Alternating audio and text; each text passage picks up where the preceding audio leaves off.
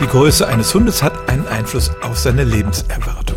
Das ist schon lange bekannt. Kleine Hunderassen leben durchschnittlich länger als große. Nun haben englische Forscher die Akten von fast 600.000 Hunden untersucht, von 150 Rassen und einer großen Gruppe von Mischlingen. Und sie haben bei der Auswertung der Lebenserwartung nicht nur die Größe in Betracht gezogen, sondern auch das Geschlecht und die Gesichtsform. Drei Gruppen gab es da, lange Nase, mittellange Nase und kurze Nase.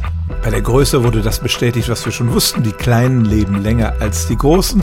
Bei den Nasen war es so, dass die Hunde mit einer kurzen Kopfform auch die kürzeste Lebenserwartung hatten. Es ist ja auch bekannt, dass diese Rassen, denen man eine extrem kurze Schnauze angezüchtet hat, auch nicht so lange leben.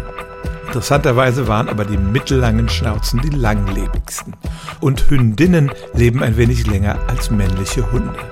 Wenn Sie sich also einen Hund zulegen wollen, der möglichst lange lebt, dann am besten eine Hündin von einer kleinwüchsigen Rasse mit mittellanger Schnauze.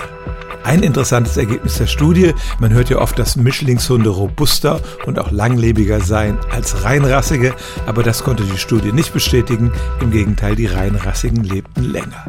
Einschränkend muss man sagen, dass das für britische Hunde und die dort üblichen Rassen gilt, aber generell ist es wirklich so, dass eine kurze Schnauze bei Hunden eher ein kurzes Leben bedeutet. Stellen auch Sie Ihre alltäglichste Frage unter stimmt's at radio1.de.